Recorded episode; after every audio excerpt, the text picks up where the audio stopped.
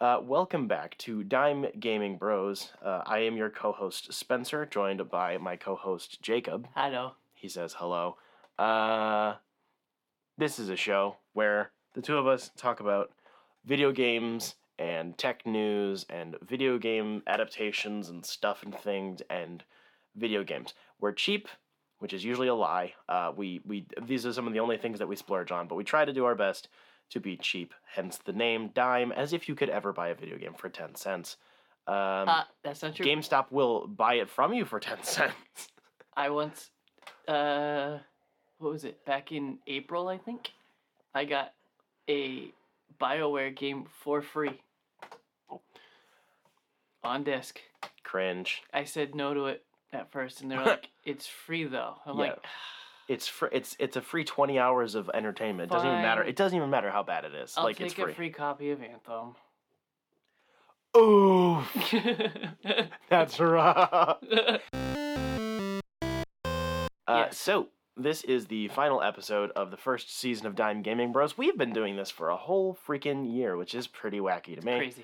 It's weird. Time flies when you're having fun and shooting aliens mostly. Have we been having fun though? Good question. Um, So anyway. if we have to watch another Sonic movie, I might not be having fun. Um, so, uh, final piece of trivia: we will be switching up our our uh, special trivia tidbits format next next season for the next incoming year. But final trivia question: bum, bum, bum. There is so you know t- Teenage Mutant Ninja Turtles. They are turtles. Yes. They are in lots of things. They started in Turtles On the comics. half shell. Turtle Power. Yes, they're in shows and books and games and all sorts of crazy stuff. Uh, usually they they're started. in Dover, New Hampshire, which Yeah, is pretty close which to is us. like 20 minutes away from your Yep. house. Mm-hmm. Wow. Yeah, wacky. Um, they usually get a new song. It's a corny, goofy Turtles rap song. Yes. Almost every single new movie or, or game or whatever. Yep. Which one was the most popular and who was it by? You will know it because you've heard it a lot. I highly doubt that. I think I I, can think you barely will. name you the turtles. So, I believe in you. okay. Um X gonna give it to you. no. Nice try, you Deadpool brained child. Moving on to. I think you beat Dead Brain Child. something like that. Moving on to more Turtles stuff. Uh, the two of us played Teenage Mutant Ninja Turtles Shredder's Revenge, uh, which is a recently released beat 'em up arcade game developed by Tribute Games and published uh, by Dotemu. I don't know words. Uh, and is obviously based on the Turtles. Uh, it's based on the comic books and then the 87 animated series. Uh, this this game got them pixels. It's one of the pixel games, you know? because we both played it, it's going to be a cowabunga extravaganza. Wow. Thank you. Thank you. Jacob is learning new words because of the turtles. Interesting. uh, it was released for Windows, Linux. they released things for Linux. That's great. Um, Linux gets better game development, uh, game support than Apple. Well, yeah, Apple doesn't count. Apple's not a real computer Well, you're laughing at Linux. Because nobody says it was released for Mac OS. Uh, it also came out on the Switch, PS4, and Xbox One. Came out in this p- most recent June in the year of our Lord 2022. Uh, you see, Krang, the evil robot brain man, he's his body is in pieces because reasons, and then a bunch of different bosses have parts of his body, and you got to go chase him down, and then eventually he puts it all together and becomes a big boy, and you got to punch him, and then he becomes the Statue of Liberty, and then you got to punch her, and then the game's over. No, no. No. Then you fight Shredder twice. Again, yeah. Th- this game is very simple. It is an arcade style beat 'em up. It is So 16 levels long. each one lasting roughly 10 to 15 minutes. Eh, Yeah. W- Probably, uh, probably we suck. closer to the 10 minutes. We suck, but you know, roughly that neck of the woods. Uh, if you don't die a lot or have to restart, it's, yeah, it's about 10 minutes. Uh, each level, or the vast majority of levels, include a couple of collectibles uh, that you can collect for some of the side characters from the animated series, like Nasty bugs. yeah, you can get some VHS tapes. crystal shards. 'cause There's, there's a couple of elves that are looking for some crystal meth. yeah, there's a handful really of those, and that's when we turned in the crystal meth. understandably so, man. Uh, they they you know, I was trying to find a good Breaking Bad joke, and there just wasn't one. They Um, gave us 200 points for those rocks. Yeah, where'd those points go though? I don't know. I don't know. um, yeah, so it has it was probably under twenty collectibles in total, or somewhere in that twenty to twenty five probably, yeah, something like that. which is nice. I, I like that. It's like every once in a while you'd open up a, open up a door or like bust a crate and you're like, oh look a fly. Instead of it being like a collectible hunt, you're still focused on the gameplay. Right.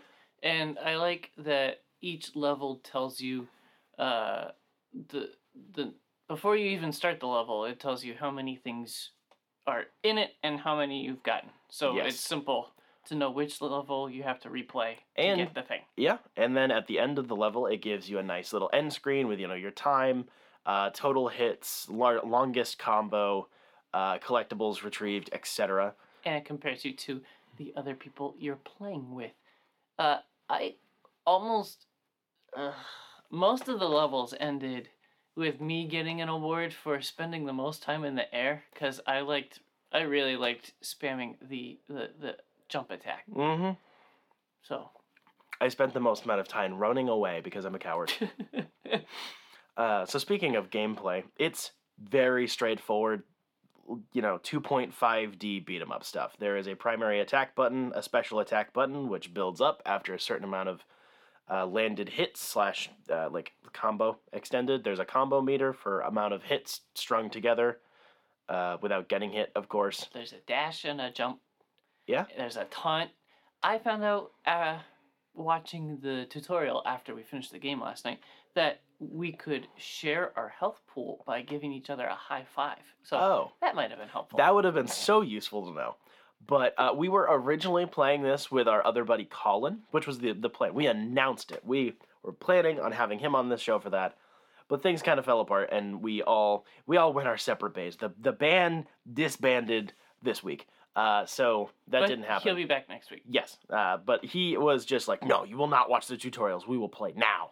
So we didn't get to look at the tutorials. We just had to had to make do. But out of 22 slides, I think there were two things that we didn't know, and the rest we figured out on our own. Yeah, so they're mostly basic like direction and attack buttons, Yep. which is nice.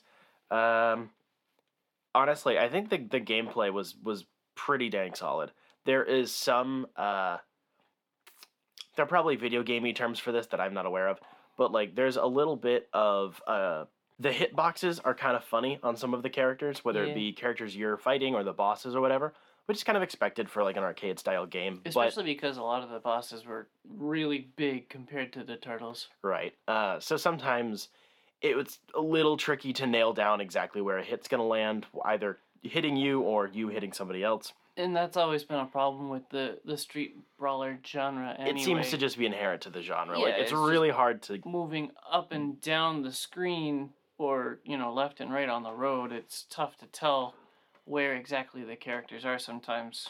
Yeah. Um, but beyond that, that was pretty much my only like gameplay gripe. The attacks are satisfying, if a little repetitive. The combos work well. The I had a tough time near the end with the dinosaurs that popped up uh, because they kept charging. Yeah, so And- character wise, uh, for opponents, each basically each level had different opponents in it. You had probably 10 different types of foot ninjas.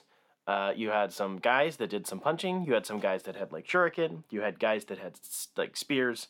You know, each had slightly different gameplay. And then there's some levels where there are dinosaurs. There, there are some uh, triceratops looking motherfuckers, and those were the worst. Just because because I've played a lot of dark a lot of Dark Souls, I'm gonna use that terminology. It's like I would dodge and still get hit, or I'd be in an animation like my my special animation and still get hit, and it's like there were no iframes basically of being safe. It Right. was like if you touched a bad guy, you get hit. Yeah. And it was very frustrating trying to manage uh, the level because there there was no safety.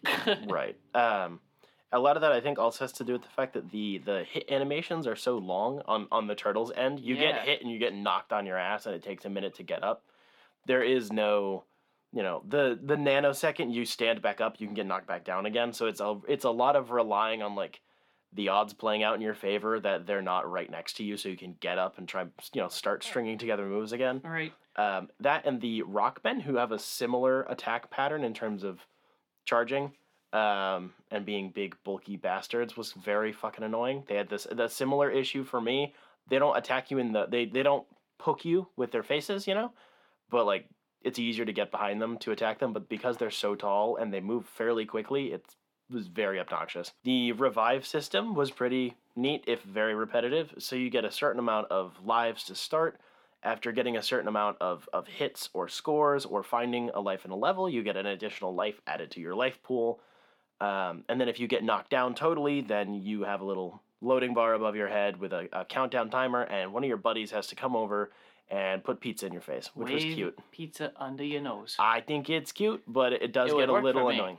I mean, sure, I, I get that. Pizza is good, but it just it does get a little repetitive by the time you're hitting like the end game, and it's you know you're each dying numerous times. It, it's a bit much, but There is a level up system for every character. You can uh, level them up the more you play. And after having played through the whole game, we're not exactly sure the benefits of leveling up. It would flash over the screen that you leveled up as you're fighting a hundred bad guys at the time and can't really take the time to look and see what happened, but yeah, um, it would say that your life bar has been extended a little bit, or you hit a certain level, so now you can use your special in a different button combo to do a different kind of special attack. Um, it it feels like I want to say the life count increased too, because I was starting levels with five lives and you were starting with four, so I don't know. I suck ass. It felt more like the the the stat changes that would come with each level up were not either described thoroughly enough or they weren't a big enough change for me to notice on my Yeah. own. And because of the type of game this is, uh, it it encourages like a replay or 10 of them because of the way the there's different characters and they do have there's like six or seven characters and they all have different stats which are slightly different. But that's a lot of work to do and then it's like oh cool so now you're god moded and what's like what's the end goal there? there's does the game nothing. change when everyone is you know max level and then you can speed run it in 10 minutes? Like it doesn't really encourage me to go back other than just for the gameplay itself it's like i'm bored i'll flip this on for 30 minutes i'll pop out a level or two and then i'll put it back Yeah. Uh, Uh, at the end of the game, we unlocked the ability to play as Casey Jones, but that was like the only unlock uh, Right. from playing the game. congrats play it again Yeah. There Uh, was not even a, a new game plus. Now, granted, there's it's kind of a new game plus in the sense that there's mode. there's multiple save files and you do i'm assuming you get to uh, all of your characters like transfer over i would i would think I don't know. I, I mean that's worth looking into i guess but it just it feels it very much so feels like this is an arcade machine put into a controller which is cool and it, it has a high level of polish but like It it's not a full samey it- quickly. yeah it's not a full release game it's definitely more fun with people the fact that we Oh, were yeah. playing together was a lot more enjoyable if i was playing that by myself i would have been like blasting music and getting angry yeah. but having a couple of drinks and talking shit the whole time really makes it go by a lot quicker um the bosses It gets of- pretty zany too. Like Yeah. the one time we played with Colin, there were three good guys on a, a what felt like a small screen and a ton of bad guys and there's a s- a, a button that you can hit to find yourself in the mess. It'll That was flash useful. like this is me. yeah Which you kind of need sometimes because it's like I cannot tell what is happening right yeah now. Yeah, sometimes when they're moving around so much and all the other characters also have really bright costumes the color of your headbands can get a little lost in Yeah. the fray um level design wise nothing stood out as good or bad it was just all fine It- you know it was fun I, I appreciate that none of the levels really overstayed their welcome except for like one of them one boss fight that Yeah. you kept dying and I had to carry us. yeah, that one was really annoying. But the Uh, rest of them, you know, it lasted their good 10 minutes. There are some new enemies. There's some some quirky scenarios. A new you know hazard like a, a laser beam or something. That's what I was gonna say. Some cars driving by, or or laser beams. Um, there were a couple of levels where you the turtles ride their their flying skateboards or whatever. the gameplay is exactly the same, which I kind of appreciate the fact it's an aesthetic difference. The Yeah. gameplay is identical. Yeah. You don't have to worry about actually using your board. controlling it differently. It moves the same as you move, and enemies come and go on vehicles the same way they'd be moving normally. right. It just makes it look neat. There were uh, a couple sections within levels where they launch a bunch of drones, and those are flying enemies compared to the turtles. So you had to spam the, the jumping attack to get the drones. Yeah. And that was a little bit annoying because it's really hard to aim. It's like the problem of where is the bad guy on the road, It- yeah. but in the air, so it just multiplies the difficulty of figuring out where the bad guy is. Right. Do you aim at the bad guy or do you aim at his shadow? And then like every game has a different approach to how they do those sorts of things, so it's just a crapshoot on figuring it out. Um, general presentation was polished, if very straightforward. The I there was no frame rate dropping. The resolution was solid. The the game I looks good. It's yeah, it's pixel I'm porn. playing on current gen, and Yeah. it's like maybe a gig sized video game. You like, never know. It's Things really not demanding. It's definitely polished. I'll give it that. For Yeah. being a small package, there was very few. I, I there's like no tech issues that I could recall. Mostly skill issues. Lots of skill issues. I suck. uh, the sound design. Uh, That- Is one of my only negatives. the music was great.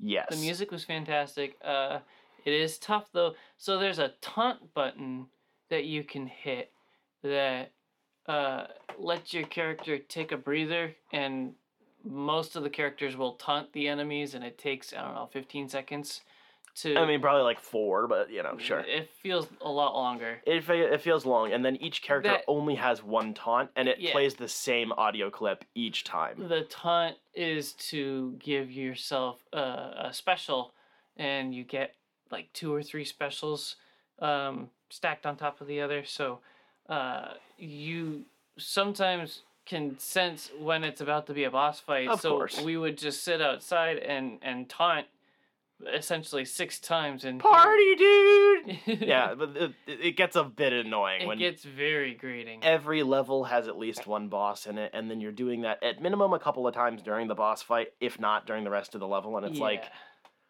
the some repetitive some some uh, other additions for that would have been nice, or Yeah. just or just mute it. yeah maybe every four times it'll say something, you know Right. something just RNG that shit. Um, that got a little repetitive, and just the general sound effects, while good, were also very limited in like variations of the same noise. Uh, there's a certain amount of hits that are just the same noise over and over again, and that's ki- to be expected, but it is still a negative. That one didn't bother me as much because it helps you it helps you know that you're actually connecting Yeah, and it's a it's a beat 'em up. It's a street brawler. it's so, expected. It's just- Yeah, that's expected. About halfway through our second play session, uh, I was like, I kind of want to put on some music. We didn't because then I realized how close to the end we were. But like, I strongly, after getting Yeah. back in the groove of it, I considered just throwing on some different music because the sound effects weren't terribly necessary at that point, and they were getting a little grating. Definitely after having played through it, um, I still want to dark around with it a little bit more on Yeah, my own. Get some more collectibles. I'm definitely see- gonna put on Spotify and Yeah. just vibe for a bit with which it. is which is fair. It, it's not. I don't think the game is telling you it's going to be anything other than that, which is fair. Yeah. Um, so it took us two separate sessions of roughly three hours apiece. The first one we were playing with Colin. Uh, we ended up so we started on the highest difficulty out of I think three or four. Three. Uh, Jacob is dumb and he's a masochist. Yeah, excuse me for thinking the three of us could kick this kids game ass all over the place. The kids game, which is Excuse me. yeah, the game that's targeted at people who grew up with a cartoon in the '80s is a kids game. It is. I could not see a five year old playing this. Um, what? What? You're crazy. I I know I'm crazy, but um, Yeah, so we played for probably an hour on on the hardest difficulty, and we were just getting our ass handed to us, and we got multiple By game a overs. boss. We made it Yeah. several levels in. Yeah, we got. I was we I- probably got a third of the way in, honestly. Eh, ish, like a quarter if we're lucky. But we got to like level four ish, and then we just kept dying on the boss and then getting game over. So we bumped it down to normal. Played up until basically where we had gotten with Colin. Then Colin left. Uh, and then our second session yesterday took about another three, maybe four hours to get through the rest of the game. Uh, it's definitely short, and it's definitely an arcade shooter. Yeah. Or not arcade shooter. arcade Arcade game. beat 'em up. Yeah. So I can't really complain about length. It didn't overstay its welcome. If it was like 30 levels and we tried to binge it, I probably would have gotten annoyed. Like I get it, it- it's always a, a difficult thing between how much balance. how much yeah, how much content do you want versus how much is just kind of too much of the same. And if they didn't have any more ideas on unique enemies or unique bosses, then like probably cut it off when you when you've run let them run their course. You fight Shredder three times through the game. They're all different forms, and like that's it.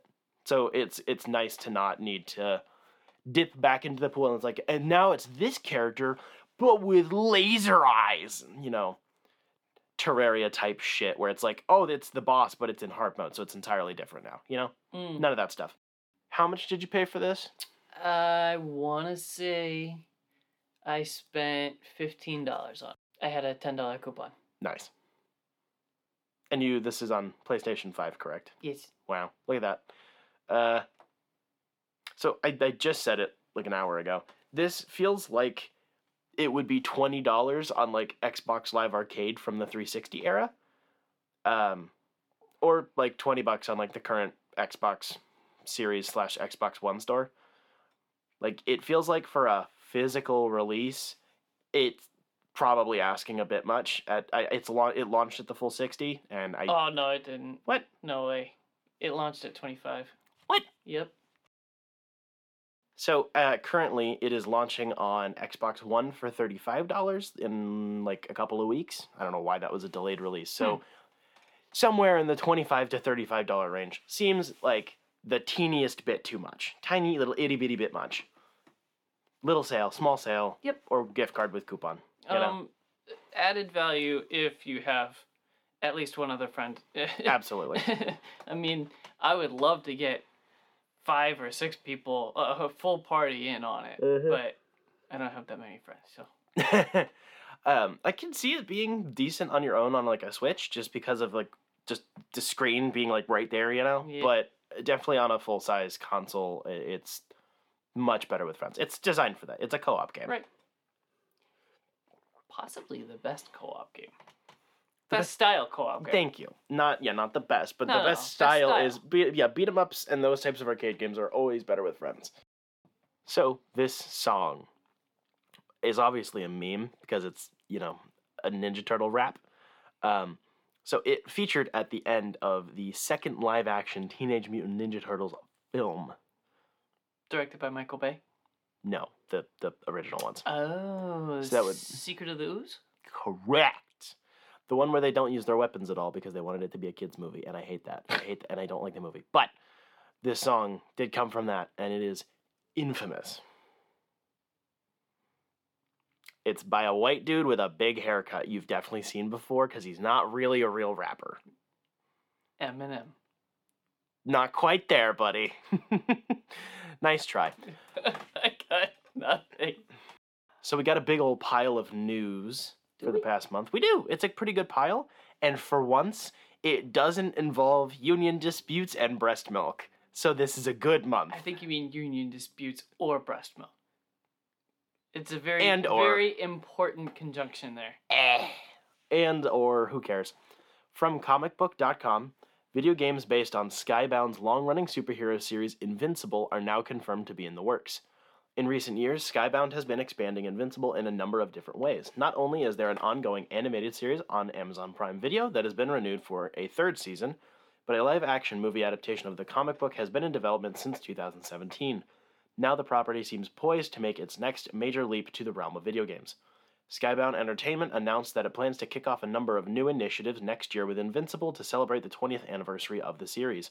While most of these announced plans involved re-released versions of various comics, Skybound also flippantly added that it will unveil new apparel, collectibles, laptop, bleh, tabletop games, video games, and more. This footnote related to video games is incredibly interesting and marks the first time that Invincible will be associated with the gaming medium. And it probably won't be half bad because Skybound does make video games. They they they pitched in on some of the Walking Dead stuff when Telltale died, and they were the ones who finished the game because it's the company that you know Robert Kirkman is uh, pretty heavily involved in. You know, you know, Invincible and and and Walking Dead, the two only good things Robert Kirkman has done. Interesting. Did it say what kind of game? No. Okay, because I've So this is gonna be like 2027 if we're lucky. I've seen a bunch of video games that have the anime style, like Dragon Ball games or whatever, and it does look good even in motion. So, I mean, I know less than nothing about uh, Invincible, but You'd like it. It's good shit. okay. And yeah, this game could go up a thousand different ways. Yeah, We'll absolutely. we'll friggin' see. From MSN.com. Come. After rumors and leaks, including an early morning flub that revealed their entire showcase lineup, Konami has finally officially shared its plans for the Silent Hill franchise. During the showcase, which was presented as a live stream but ended up being a 48 minute long video, we saw news of a remake, a new movie, an interactive live experience, some merch, and a brand new game all within the Silent Hill universe. The first announcement came as little surprise Bloober Team, the studio that developed Layers of Fear and more recently The Medium, and also, as an aside, The Observer, which I've been telling Spencer for two years now. to play! Eat my ass. Okay. Uh, is working on a Silent Hill 2 remake. Where Silent Hill 1 remake? Where? I have no comments. No word yet on a release date, but it is notable that the game will be available exclusively on PS5 and PC for the first year post release. The Silent Hill 2 remake announcement was compounded by the news that Konami has once again teamed up with Christophe Gans, director of Silent Hill from 2006, to make a new movie based on Silent Hill 2. I've seen that movie. This is a big oof.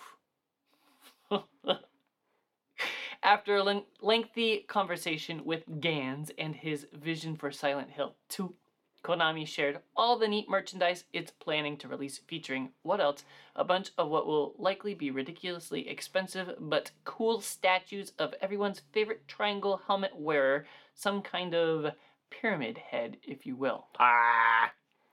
The presentation also shared that Konami is working on two totally new Silent Hill experiences. Silent Hill Ascension seems like an interactive multiplayer visual novel like game in which fans get to decide what happens and who lives and who dies with no reset button. Not exactly sure what that means, but it sounds like Konami managed to make Until Dawn a multiplayer game. Okay. Much less was said about the second game, Silent Hill Townfall, with a T at the beginning, a Townfall. But it's being developed in collaboration with No Code Studio and Annapurna Interactive. To close out the presentation, we got a short glimpse at a completely new Silent Hill game that's not a remake or a movie or an interactive choose your own adventure thing. Silent Hill F. Silent Hill F seemingly takes place in Japan and therefore far away from the titular foggy town.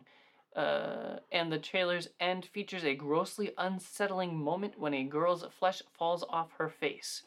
There are also disgusting moments in which spore like tentacles grow out of circular holes in discarded bodies before blooming into red spider lilies. That was intentionally worded.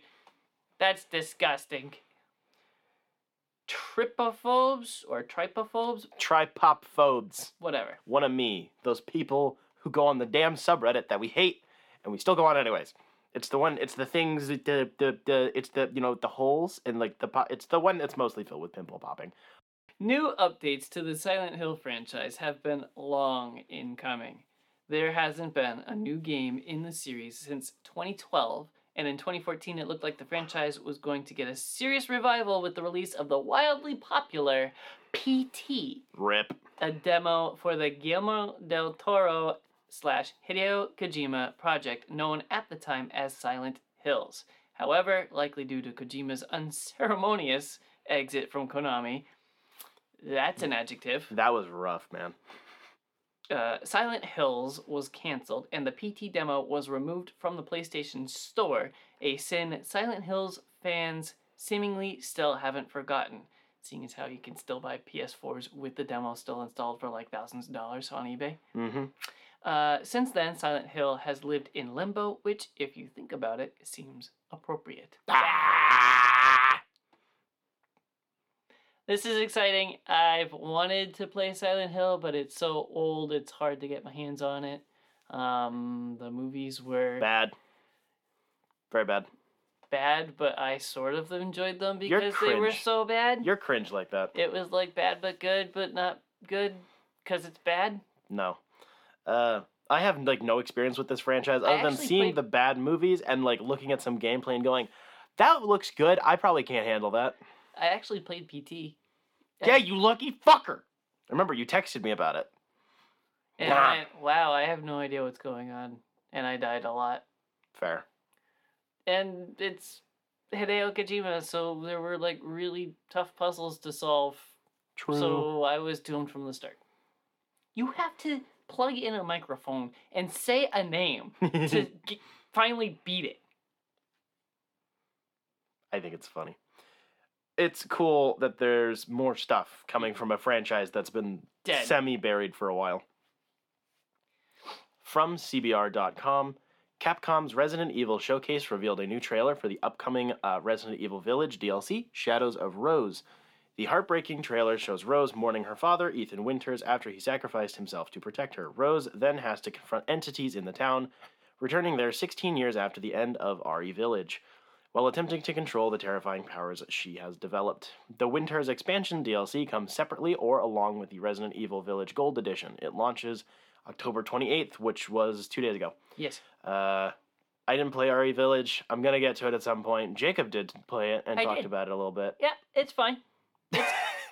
it's fine. It's not seven. Seven is perfect. Um, Seven is too scary for me to do again. I did it once and not, not again. uh, eight is again Resident Evil going action again, kind of.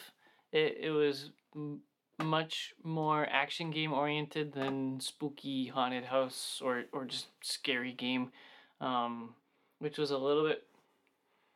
It just detracts, I think, from the experience. I want spooky, and it's just here's a bazooka. So Fair. um, the puzzles were cool. There are still some good scares in it, but eh, it's fine. It's good. I was slightly interested in the DLC, but it's what did I say? Like twenty bucks. Yeah, it's about twenty dollars USD. The reviews I've seen already have said that it's like three hours of gameplay, so that's a bit much for me. Capcom released a new story trailer and gameplay trailer for the upcoming Resident Evil 4 remake, coming to PlayStation 4 and 5, Xbox Series con- consoles, PC, and PSVR 2, March 24th, 2023. I was I was nerv- I'm nervous. I'm always nervous about remakes. But the remakes they've done of the first 3 are all good to Yes. different degrees, but Yep. they're all good. I was really scared they were going to go less spooky. They're going more spooky. I'm I'm getting interested. It looks good and You it looks like they're more spooky. Yeah, I think so. It it's Interesting. it's hitting me as more spooky because I have modern gaming brain. Okay. Um, it looks good, and it looks like they're actually changing it up enough where it's different, and Mm. it's not just a massive like visual overhaul. The gameplay looks different, but it's not wildly so. Right. I downloaded the original and played a good chunk of it, but then my PS4 crashed or my con- controller died or something like that, and I couldn't finish it. Um, and then I got to five and wasn't able to move my game save over, so I haven't finished four yet. Rough. But I am very, very excited for this remake because I have very much enjoyed the Resident Evil remakes. sick nasty, bruh. Yeah. This is definitely on my list of I will buy it in the year it came out. What are you buying? From VideoGamesChronicle.com, earlier this week, a role advertised on a job recruiting site stated that Sony was building a new internal game development team in partnership with PSS Visual Arts, the San Diego based support studio which recently contributed to The Last of Us Part 1. The job listing later stated that the unannounced project was being developed in collaboration with Uncharted and The Last of Us studio Naughty Dog. These sections of the job listing were later, later removed and replaced with Sony PlayStation is building an in a new internal game development team. This is the same world-class team known for its contributions to the Last of Us franchise. Now, another job listing has been published based in the same San Diego area as Visual Arts. Although it doesn't make specific reference to the studio, it states that the role is for a new PlayStation studio based in San Diego, California. It goes on to state that currently we are co developing an exciting new project with Naughty Dog in a beloved franchise. I want to speculate about this.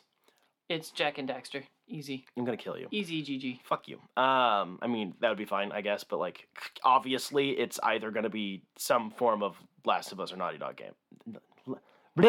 Last of Us or Uncharted game. So, currently, where the franchises sit, so we have Uncharted. All of the four primary games are available on current gen. They're not. They've been remade. They've been remastered, so they're not A doing. lot. yeah, so they're not going to do that again. Uh, four had its um, DLC Lost Legacy. Was that a standalone DLC, or is that you did have to have four for that? Standalone. Okay, so it was a DLC for four that you could also play on its own. You played that. It was like what, like ten hours? Yeah, something. It was a short thing, which involves some people, which still is kind of an unknown plot twist. I'm not gonna spoil that. That's a that's a that was a that was a cool part of four. Um, whatever. I don't know if they're making another one yet. I, I, I have no fucking clue. I'm not like the biggest Uncharted guy in the world, but like they, it's a very successful series, but also they're not doing another one with Drake. So were they testing the waters with new characters in the DLC to see if they could hold a whole game? Question mark. It's entirely possible. Or I I think it worked well. Yeah. Or on the other hand, Last of Us just the original game just got a full remake in the engine and in the art style of Last of Us 2. That came out like last month. And Last of Us 2 came out I would say 2 years ago now. It doesn't feel like that. It feels like it came out yesterday cuz people are still bitching and moaning about it. Um I I haven't played all of 2, I but I'm feeling like it might be a new I think it might be a new Last of Us before they go back to Uncharted.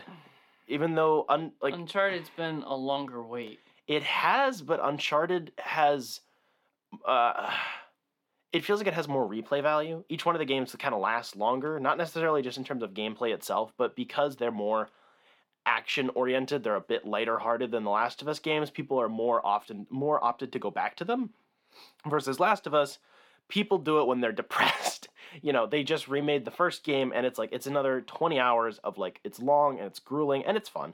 But like Last of Us is more critically acclaimed for a reason. It focuses a lot more on the drama aspects versus Uncharted's a pretty good balance of like blockbuster fun and also some pretty good drama.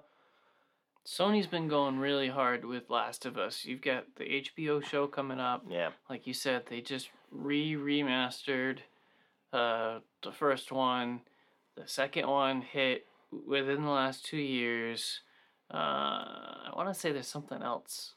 I- it's just been a lot of Last of Us. Yeah, I I would be really upset if this is a, another Last of Us entry.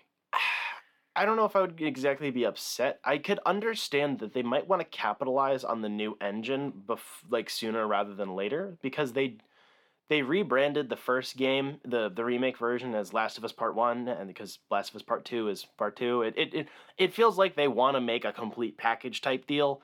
So it feels like a Last of Us 3 in the same engine because it's been soon enough since they made the new engine would feel kind of expected, I guess. Mm, This story leaves it off with plenty enough room for more stuff. I guess. I would prefer another Uncharted game yes. for sure, even if it's not necessarily Uncharted Five. Even if it's another like side, they they might have to kind of put Uncharted to the.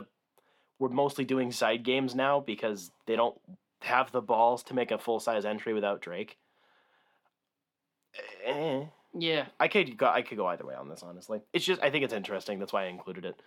Usually like job listings are a nightmare to try to figure out what the fuck they mean, but that one was a little bit Nah, clearer. I'm already tired of Last of Us. There's been so much, and it's not even all out yet, and I kind of don't care. the first one just doesn't hit.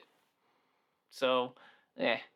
Um, Uncharted does other games though. Like, I said it as a joke, but it's been way longer since Jak and Daxter, and I think they did something else too. Another series. I gotta look it up. Technical difficulties. Ah, they did the original Crash Team Racing. That's definitely what the new game is going to be. It's Yeah. going to be Uncharted but a racing game. There you go. You have to steal the gold coins and shoot the other cart's balloons. It would be so bad. It's a battle racer. It's like a, a, a violent cart racer. You're shooting the other cart drivers. No, thank you. From Kotaku.com. Happy birthday to the Fallout franchise, which which I'm currently treating as a real person and not a corporate owned IP. You're 25 years old this year. Wow, how time flies. You are bigger than ever with multiple games, DLCs, mods, and now in development TV show from Amazon. Let's see what Amazon got you and all your fans to celebrate this wonderful time. Oh, a single screenshot from the show that doesn't actually have that doesn't actually show anything. First announced back in July of 2020, Bethesda and Amazon are working together on the upcoming live action Fallout TV show set in the famous fictional universe of the games. And just like in the games, the series will feature underground vaults where small pockets of humanity survived a devastating nuclear war that destroyed the planet, turning most of it into desolate wastelands filled with mutants and other nasty things. For folks. Da-na-na-na-na-na. Da-na-na-na-na. Sorry. Every time you say mutant in the MCU, you have to play the fucking X Men 90s cartoon theme. Ah. I want Deadpool to make a joke about it. Continue. For folks who have been waiting to get their first real look at the still unnamed Fallout show, well, Amazon decided to share a very tiny teaser with you all. Very tiny. A single screenshot from the show. That's it. Enjoy. Wow. Yeah, it's a single screenshot. Wow. It is a bit of a letdown. I was hoping for something. They're in Vault 33. That's the only thing that we know. It sounds like it's still a long, long ways off, so wow. Wait. Faux shizzle. From Kotaku.com. Sometimes the scariest thing isn't a giant monster or an, or an army of zombies. Instead, it can be something so believable and straightforward that it feels like it could happen to you one. Take, for example, a new trailer for an upcoming body cam horror video game going viral online. It only features one strange woman and a guy looking for his dog, yet the game's visuals and body cam perspective make it feel like a real clip you might stumble upon in some dark part of the web. As explained on the developer's Patreon page, Paranormal Tales, aka PT, get get it, uh, is being developed by two friends who are inspired by games like Alien Isolation, Resident Evil, Silent Hill, and PT. So PT was called PT because it was just a playable test. Yeah, I know. That's it. I know, it's great. The game, which is built in Unreal Engine 5, finally, we're finally getting to games in 5, uh, will consist of different chapters, each presented as a piece of lost footage obtained by a group called the Paranormal Tales Committee. In each episode, players will step into the shoes of the person wearing the body cam and experience the action from their perspectives, adding feelings of realism and voyeurism to the horror. The developers say that the game will definitely feature jump scares, anxiety, and maybe even spiders. Fuck you! According to the game's official website, each chapter will be set in different locations and tell various spooky stories like an anthology of terror. There is no release date for Paranormal Tales, though you can find the game on Steam and add it to your wishlist. The devs say this is a long term project, which sounds like it might be a while before the game is out and playable. So this thing looks really freaking cool, and I will not be able to play it. I will shit myself so bad. But I legit, like, I knew it was a game clip, but the first time I was watching, like, the, the footage, it does look like for the most part, the first half of it does look like near photorealistic. It's really good looking for a body like a body cam perspective is a really cool idea.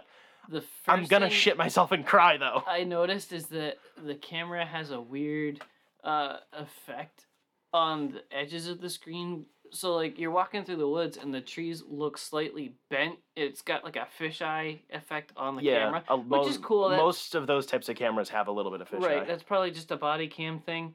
Uh, but the lighting looks amazing. Just uh, it Unreal Engine 5 has insane like technology. It's fucking nuts. it looks like a flashlight walking through the woods. It fades off quickly and it it it doesn't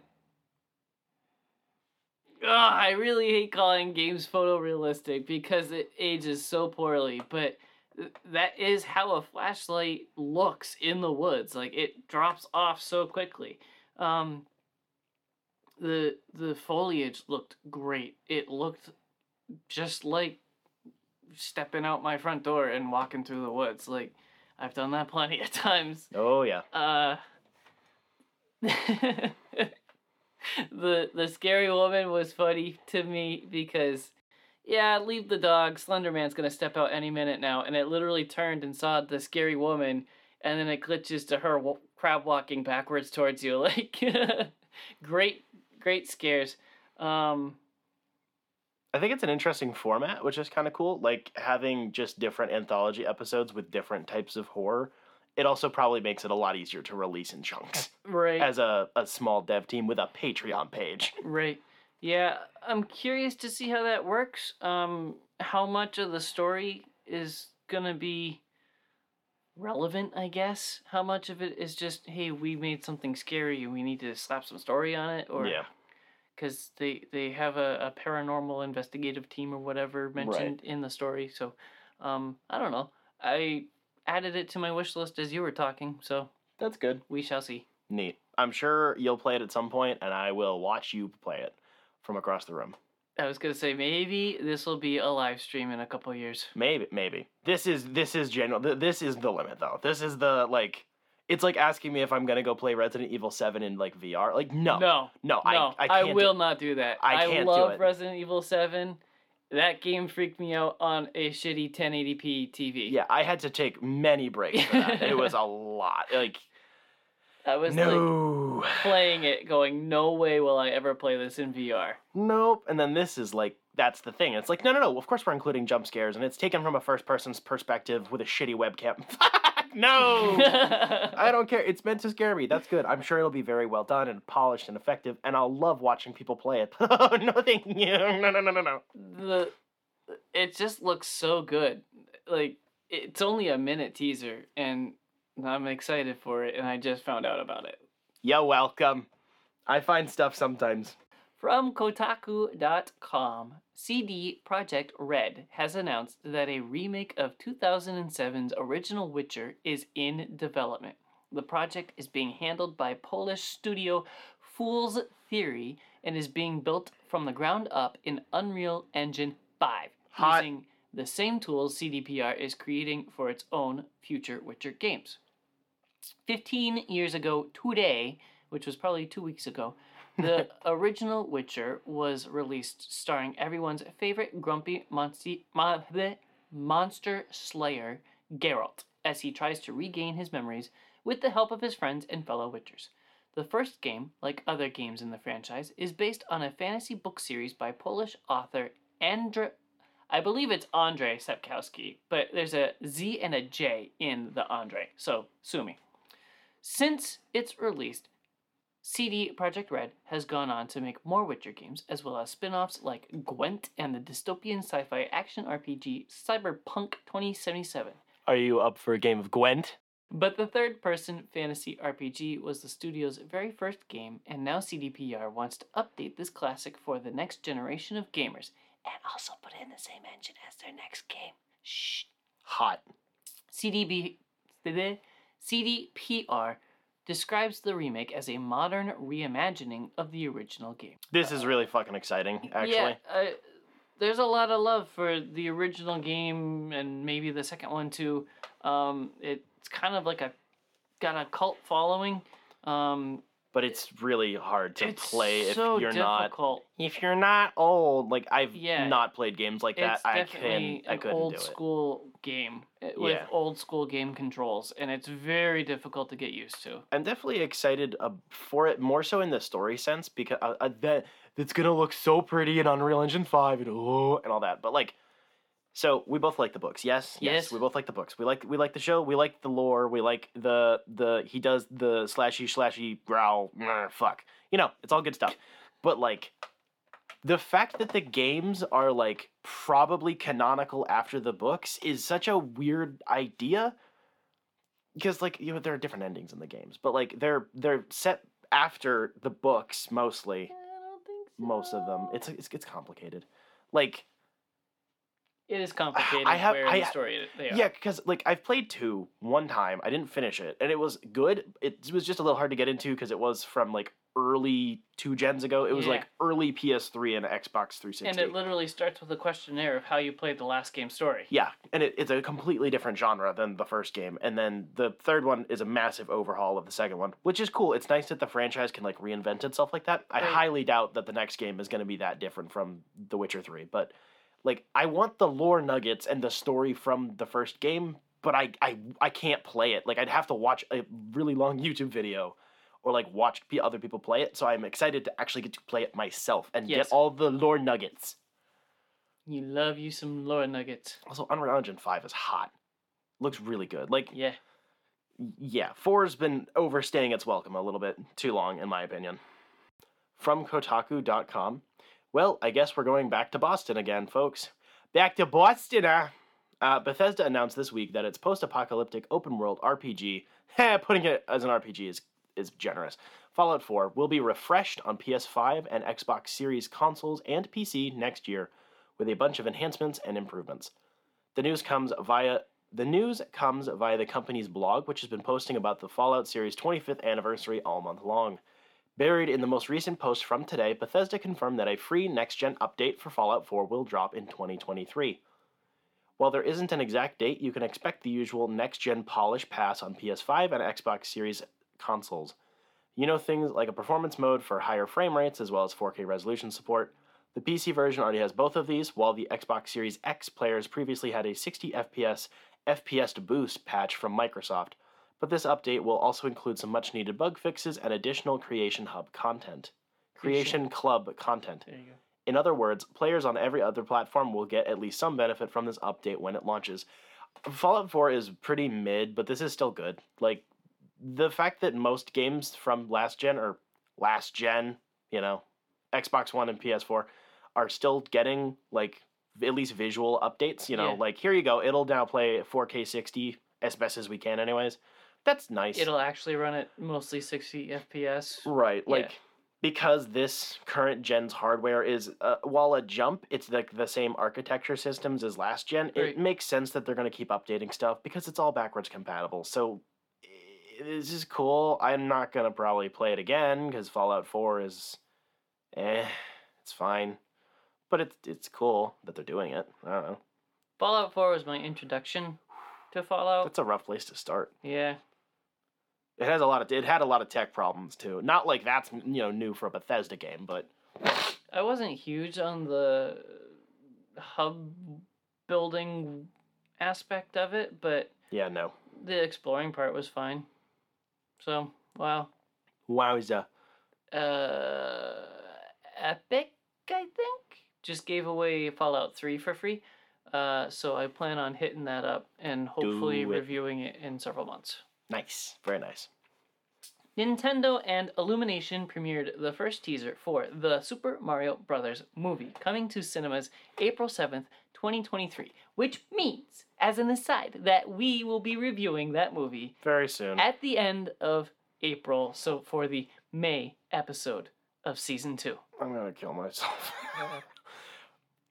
the visuals actually look really good. They for look amazing. for Illumination, especially. Yeah. They have. I hate their animation style. Like their in-house style is garbage, and it it just it looks horrible. And it looks it looks weird. It looks like a walking meme. It looks like it's like auto-generated child's content. Most of their movies have been hot garbage. but yeah, this thing does visually look really good, and Yep. it's pretty well in line with the already like established, you know, current gen, last gen like Super Mario Bros. aesthetic, which matches pretty good. Uh, Jack Black is having a blast as Bowser, and that's cool because like Jack Black is kind of a movie star in a sense, but like he is a personality, I think, more than anything else. Like he does like you know the, the when he's I remember when the internet exploded when he started like doing gaming streams and shit like he's a everybody likes Jack Black more than like The Rock or like whatever he's like everybody likes something he does so I don't feel like it's out of left field to make him do a voice. It doesn't feel like celebrity voice casting. It feels like he has the talent to actually do that. He's done some pretty dramatic roles in his life as well like he's a multifaceted dude most people just like for the memes. And then there's Chris Pratt. I really don't care. Everybody loves to hate about it. I don't care. It'll probably be on unoff- like inoffensive. It's just the disparity between the effort between the two of them is like kind of jaw dropping. So there's such a huge cast in this movie. I'm a. l- I don't think it's going to be a turd of a of a movie for us to review for this show. I think it'll not. be one of the higher notes, and so I am excited because it won't be as painful. Uh, I agree, but we're still gonna have a few drinks. And by a few, I mean a lot. If you say so. I'm it looks to. good, and it'll probably sound fine. Yeah, it'll sound like Sound fun. good. Um, as I said when we watched the trailer in the theater last night, uh, Anya Taylor Joy as Princess Peach can sit on my face. I don't care. I have no filter, and I don't care. Um, I the Anya Taylor Joy is a great casting for a live action Princess Peach. What are you doing? Why make her do the voice? Get her in the pink dress. Just saying. Moving on. Bonk. Bonk, bonk, bonk, bonk, bonk. From PCGamer.com, the Callisto Protocol, the fleshy, goopy space horror game from former D- Dead Space devs, has been canceled in Japan following a thumbs down from the country's computer entertainment rating organization. My heart dropped when I was skimming this article, and I had to slow down and read it again.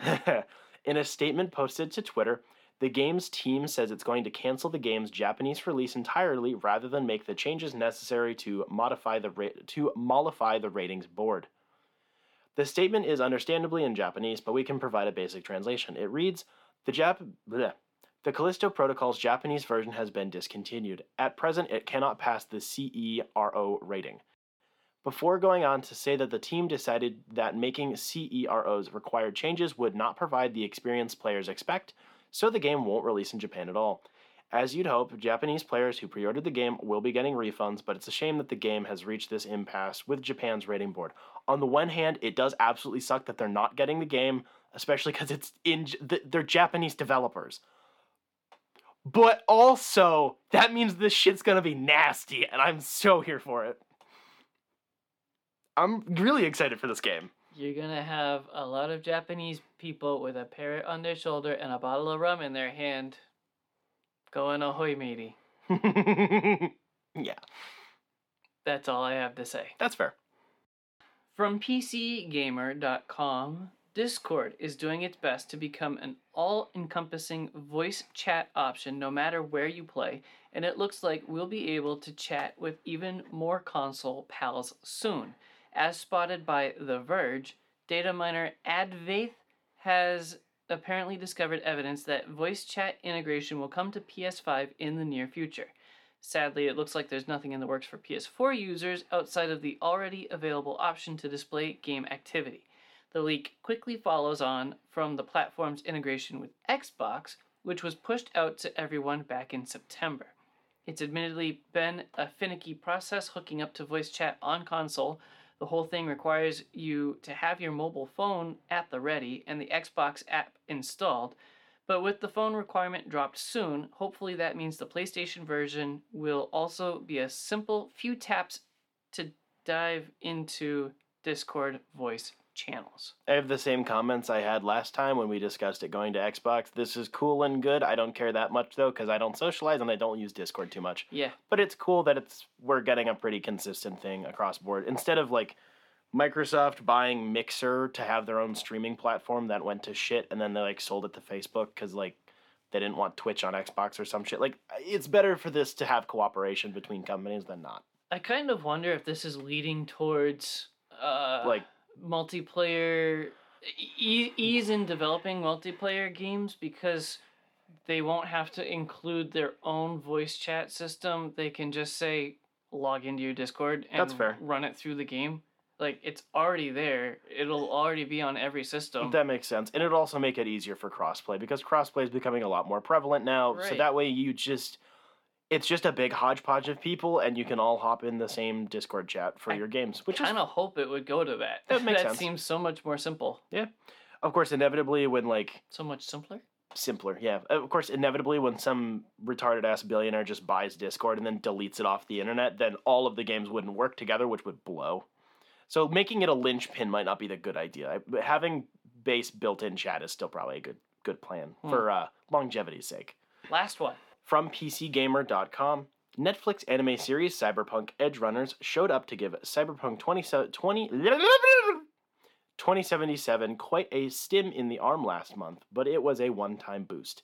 CD Projekt has made it clear there's no second season of the show in the works. Edgerunners was conceived from the beginning as a one off. Uh, which leads us right into our review of Cyberpunk Edgerunners, which is our uh, our uh, entertainment thingamabobber for this month. Movie or TV show for this month. Yes. So yeah, I can translate Spencer retardie as well. yes. Uh, so it is a 2022 uh, Polish Japanese cyberpunk web anime series based on the video game. Um, the series was animated by Studio Trigger under the supervision of CD Projekt, and it, it came out on Netflix last month in September. Um, it's obviously in the same universe as the game and the tabletop game that the video game is inspired by. Weird stuff. Uh, we follow a, a, a boyo named David. He's a 17 year old dweeb nerd boy, and then he gets wrapped up in some shenanigans. He gets lots of cybernetic parts and becomes an edgerunner. Whoa! I just described the whole plot. He drops out of high school and becomes a punk. Whoa! So this was kind of surprisingly good. I don't I don't know why I'm so surprised by it because it, th- this falls into the type of video game adjacent media that tends to be good. It's the expanding the universe on top of the pre-existing canon stuff. It's not really held back by anything in the game. It just does its own thing. It's just set in the same universe. There's no real connections other than the same companies being referenced and apparently the game now has like a side quest that's relevant to the anime but like that's it. There's a lot of visual effects that are in the game, uh, like all the phone call conversations, the I do like those are nice. um, the at the at least at the very end uh, when they're driving to a different location they have the map and the the point the pinpoint and the road you know highlight um, the whole map works the same way the game does um, as far as colors and and visuals Makes sense. um, I have yet to play the game in any capacity other than watching people online because it's a fucking meme of a game. But I'll get to it. so there's a lot of visual and audio cues that that carry over from the game that, That was, makes sense. that was my point That's good. Um, but yeah, it, it's in that spot of like we just kind of want to build on some of the concepts that the game has rather than be a, a adaptation of the original medium or a reinterpretation of like the base concept. So that's cool. That means it's probably not su. See, I was about to say that that type of stuff tends to not be very uh, new person friendly. You get your not exactly the same, but like uh, The Witcher had an anime movie, and I think has an anime series coming. That was pretty good. It's not exactly the same thing because it's only shifting over from the the television canon, but Right. it's a similar type of like this isn't really newbie friendly, but it is good, you know. Um, but this is pretty newbie friendly because I haven't played the game. I have no idea what the fuck's going on, but like I know how cyberpunk works. Typically speaking, it's a subgenre I have a mm, strong affinity for. So like, and I don't hate anime all the time. It- so this was I I could follow everything going on because they explained everything just enough where I understand the concepts and I can use my imagination on the rest. it's cool and kind of builds off of what you were just saying. It feel it happens in the same location as the game, uh, but it happens on its own. It's just another gang of cyberpunks doing their own thing, and it's entirely possible that it happens at the same time that you know you're playing the game, but you can just completely miss it. It's a big city, and you you could be doing your own thing, and these guys do their own thing, and not even pass each other. Like it just feels like uh, it's the same world but a different story. Yeah. It, Yeah, so that that's all cool and good stuff. Yes. Um, the kind of have to get my negatives out of the way now so I can get into the positives. I think the structure of this thing is not great. It has really weird short time jumps, and about halfway through the series, it skips like a full year ahead, and it's riding on a lot more emotional investment than I think the the show did the work for. This is also me not being a very strong lover of anime, so I'm I'm uh, I, I resist the tropes. You know, I don't fall into telling like believing what the anime wants me to believe. You oh know, yeah. it just I'm I push back on a little bit more, and it's like. I, I think it could have done a little bit more of the legwork in terms of like the romance angle and the just the general emotional stuff. You know, the the last episode, which I just watched this morning, has the final anime montage of the character dying, and then they're seeing how their life went, and it's played over dramatic music. And like, I get that that's like kind of a meme, especially in American media. That's a joke. Um, and anime still does that pretty frequently, and I have no issues with that. But it, I felt nothing because it- yeah, exactly. where the wind blows? Right, and it's like I don't feel anything for this character. I don't dislike David, but I don't. I've watched less than five hours of anime. It's ten episodes long, and each episode is about twenty to twenty-five minutes, including credits, which is fine. I like how short it is, but like trying to pull my emotions that much over such a short period of time didn't I, I didn't buy in you know Yeah, no, Which is- I, I feel the same. I had to watch this show over many, many breaks because I'm really not much of an anime fan. that's fair So I would. i watched watch, it in like two two episodes and Yeah. then just be like, okay, time to move on. Like I'm getting bored. It's kind of feeling the samey. I watched it in two binge sessions of roughly half, and then I only had the I, I had the last episode this morning. So like, it it functions by all means. It's just Eight episodes, ten. 10. 10. Um, it functions, and it just it feels like if it wanted to be a bit more of an introductory piece of media, then it might have wanted to to straighten out that structure a little bit better. But It's interesting because a lot of their jargon doesn't get explained, but you can kind of figure out where what it means and where it's like going. the slang, like Yeah, like like- chooms is like exactly. it's like essay basically. It's just like stuff like that like the filler words they use are they're stuff i'm not familiar with but it's like you can piece it together and i like that it doesn't feel the need to overly explain that sort of stuff. Yeah. that's just good writing.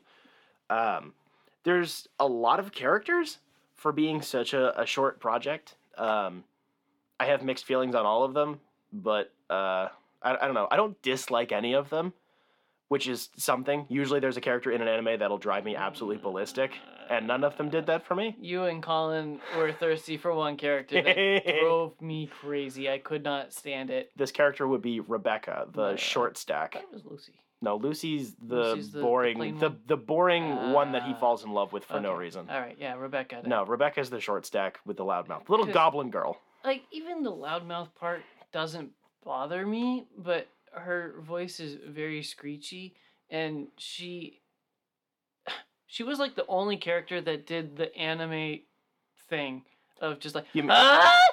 Yeah, all the time. Yeah. Like nobody talks like that. yeah. I get, I get it. I, It- get, I get it. It just, it, it tickled a funny spot in my brain. Huge anime thing Yeah. of just like.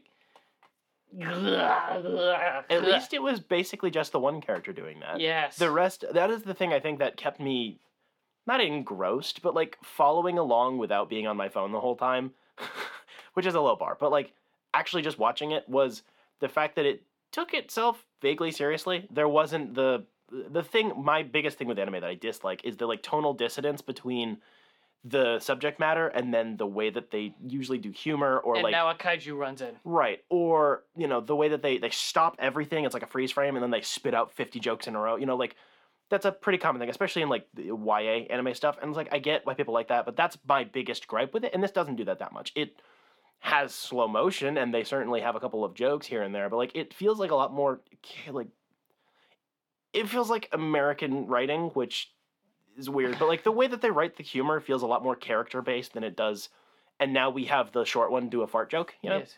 um, the action was all pretty good. There's lots of fights and lots of guns. and I dug most of it. A lot of violence. the this is, that is definitely the thing that this thing nails is like, oh wow, look, it's so bright and colorful. Oh, we just ripped his head off. You know, which is nice. It, it that guy just got a hook through the face. it definitely kept me sitting on the edge a little bit, anyways. It like, yeah, they killed Rebecca five minutes before the end of the show, which is fucking dumb. I mean, way to go out like a champ. They pretty much killed everybody. they killed off a lot of people. Like the first half was pretty straightforward, and then the second half was like, oh, they're killing everybody, aren't they? That's why it was really no surprise to me that there's not going to be a season two. yeah, like there aren't that many- unless they did a completely different cast of people. Right. Like there's nothing else they can do. Yeah. Um yeah, action is good. The style was there. I probably won't watch it again. no. Maybe I'll re the the memes are funny. My my man David literally said I'm built different. There's no way they did they were not aware that that was a meme. There is no way.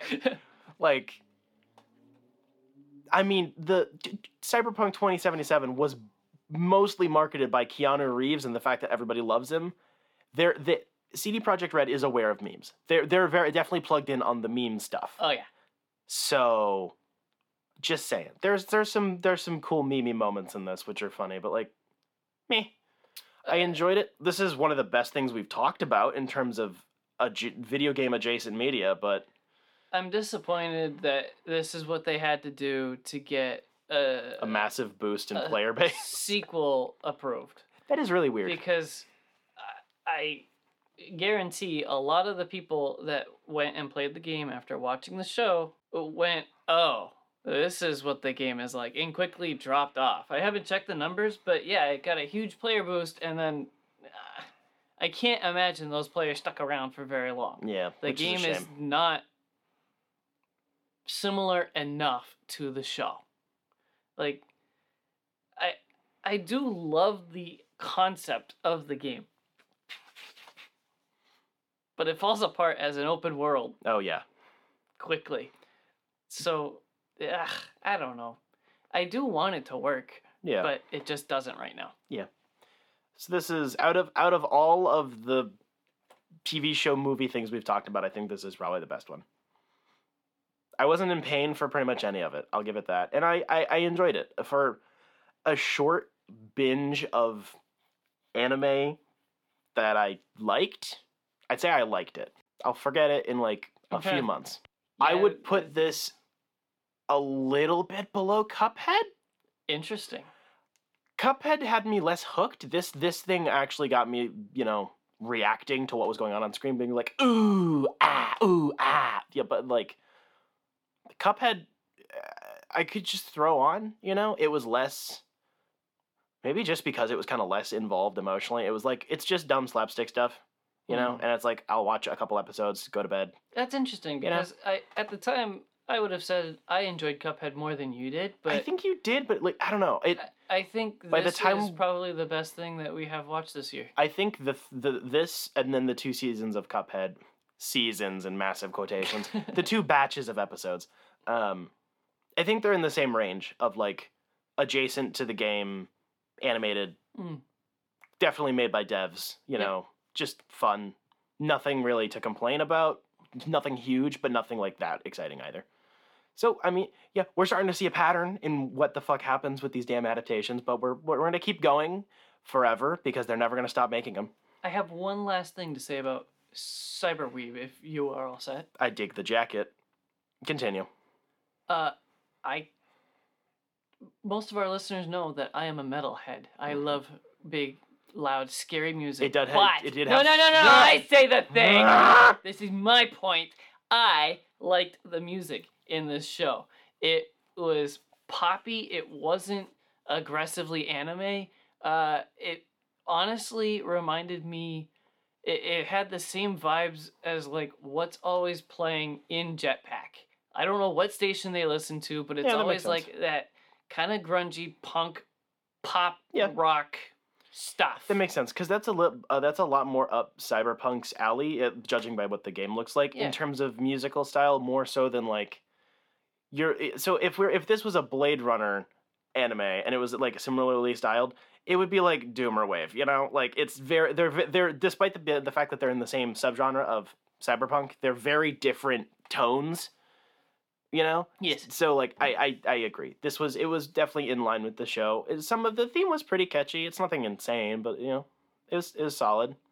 Speaking of Jetpack Comics and Games in downtown Rochester, New Hampshire, they give us support. They let us Lots do of our emotional show. support. Yeah, lots of emotional support. Every once in a while, they'll hold our hand, and it just makes us feel nice, and it helps us continue on doing what we do. Uh, they are in downtown Rochester, New Hampshire. Like I said, they have comics and games. You should go and check them out and ask them anything nerdy that comes into your mind because they probably have an answer, or they probably have a guy or girl on the crew that can answer your question. They are all super nerds. Go buy your your Cyberpunk and your Witcher comics there because they got plenty of those too. They do they do have a good old video game comics. The Witcher comics are okay. I have no interest in reading Cyberpunk comics. I'm sorry. yeah.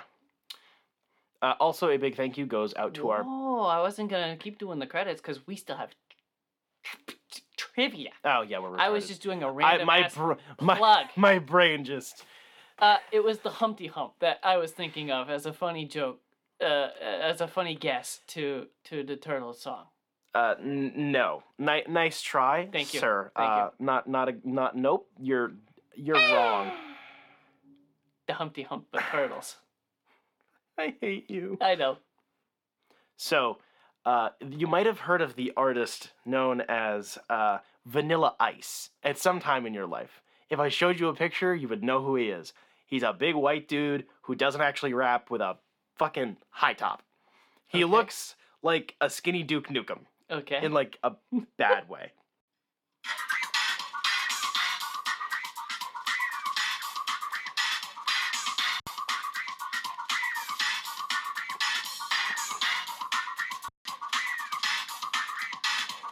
Yo, it's the green machine, gonna rock the town without being seen. Have you ever seen a turtle get down? Slamming and jamming to the new sweet sound. Yeah. Okay, let's not get DMCA'd. Um, I've never heard that song. Really? yeah. I'm impressed. It's the most popular Ninja Turtle song ever, mostly because it's bad. Wow. Uh, and Vanilla Ice isn't a real musician. He's like I don't know what he is. He's not even that. He's like he- DJ Khaled is technically a producer, so I guess that counts for him. But like Vanilla Ice is basically DJ Khaled. It's like his name gets attached to stuff, and like technically he's the one saying the words. But one, it's bad and he can't perform. Two, he did not write it. And three, he did not write the music or perform any of the music. It's really bad. Uh, wow. it's a classic meme though.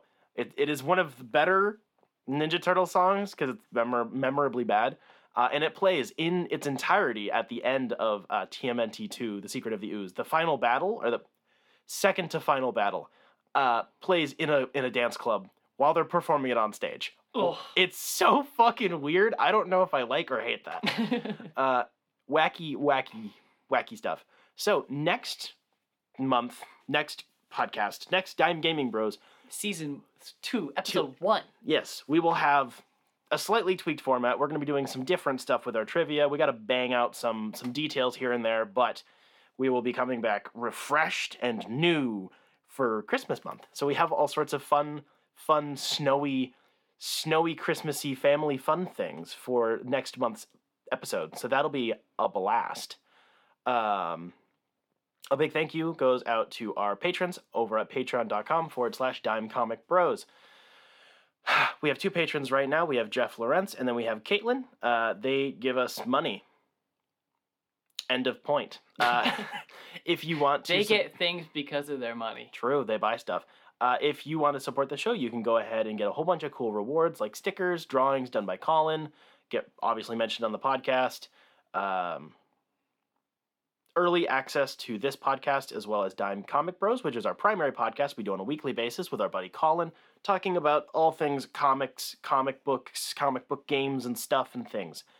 Um, as well as exclusive access to Dime Comic Bros Happy Hour, which is another weekly podcast segment that is exclusive to Patreon, where we crack open a beer or have a cup of coffee and just talk about some weird random nonsense. Sometimes it's uh, uh, uh, Ninja Turtles rankings, and sometimes it's Ben 10, and sometimes it's coffee, and then sometimes it's about Halloween Ends being a garbage movie. just all sorts of weird Every random once stuff. in a while, we'll throw in a comment about the beer we're drinking. True. Like most of the time, it's it's about the beer we're drinking. Sometimes we'll have full conversations just about what we're drinking. There have been a couple of those podcasts. It's only about the booze, which is fun. I mean, that's fine. That's good. We It's should do happy more of hour. those. Yes, more booze.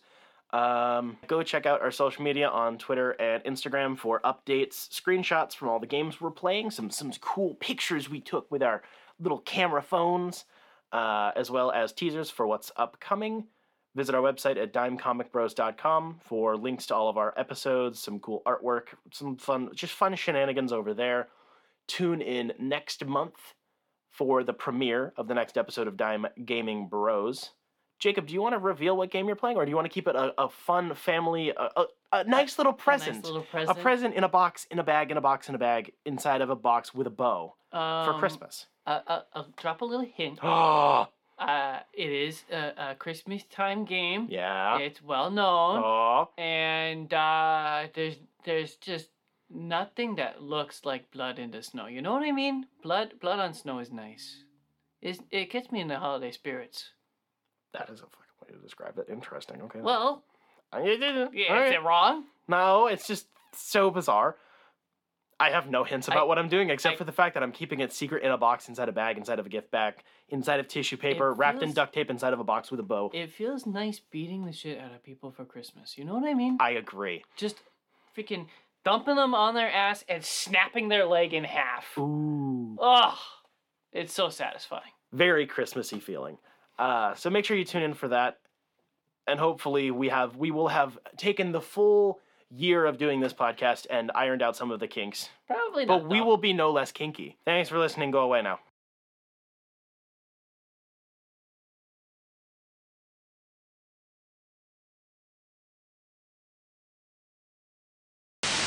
Go Hi, away, Ryan. Ryan. No, don't banish Ryan to the abyss. Oh, that must have scared the crap out of you. You need to get off the internet. I know I do.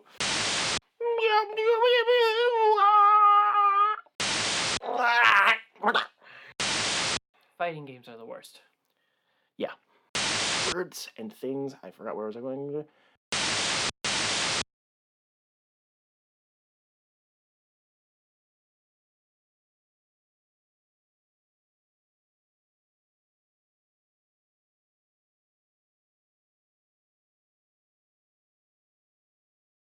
Turns out I'm retarded. All right.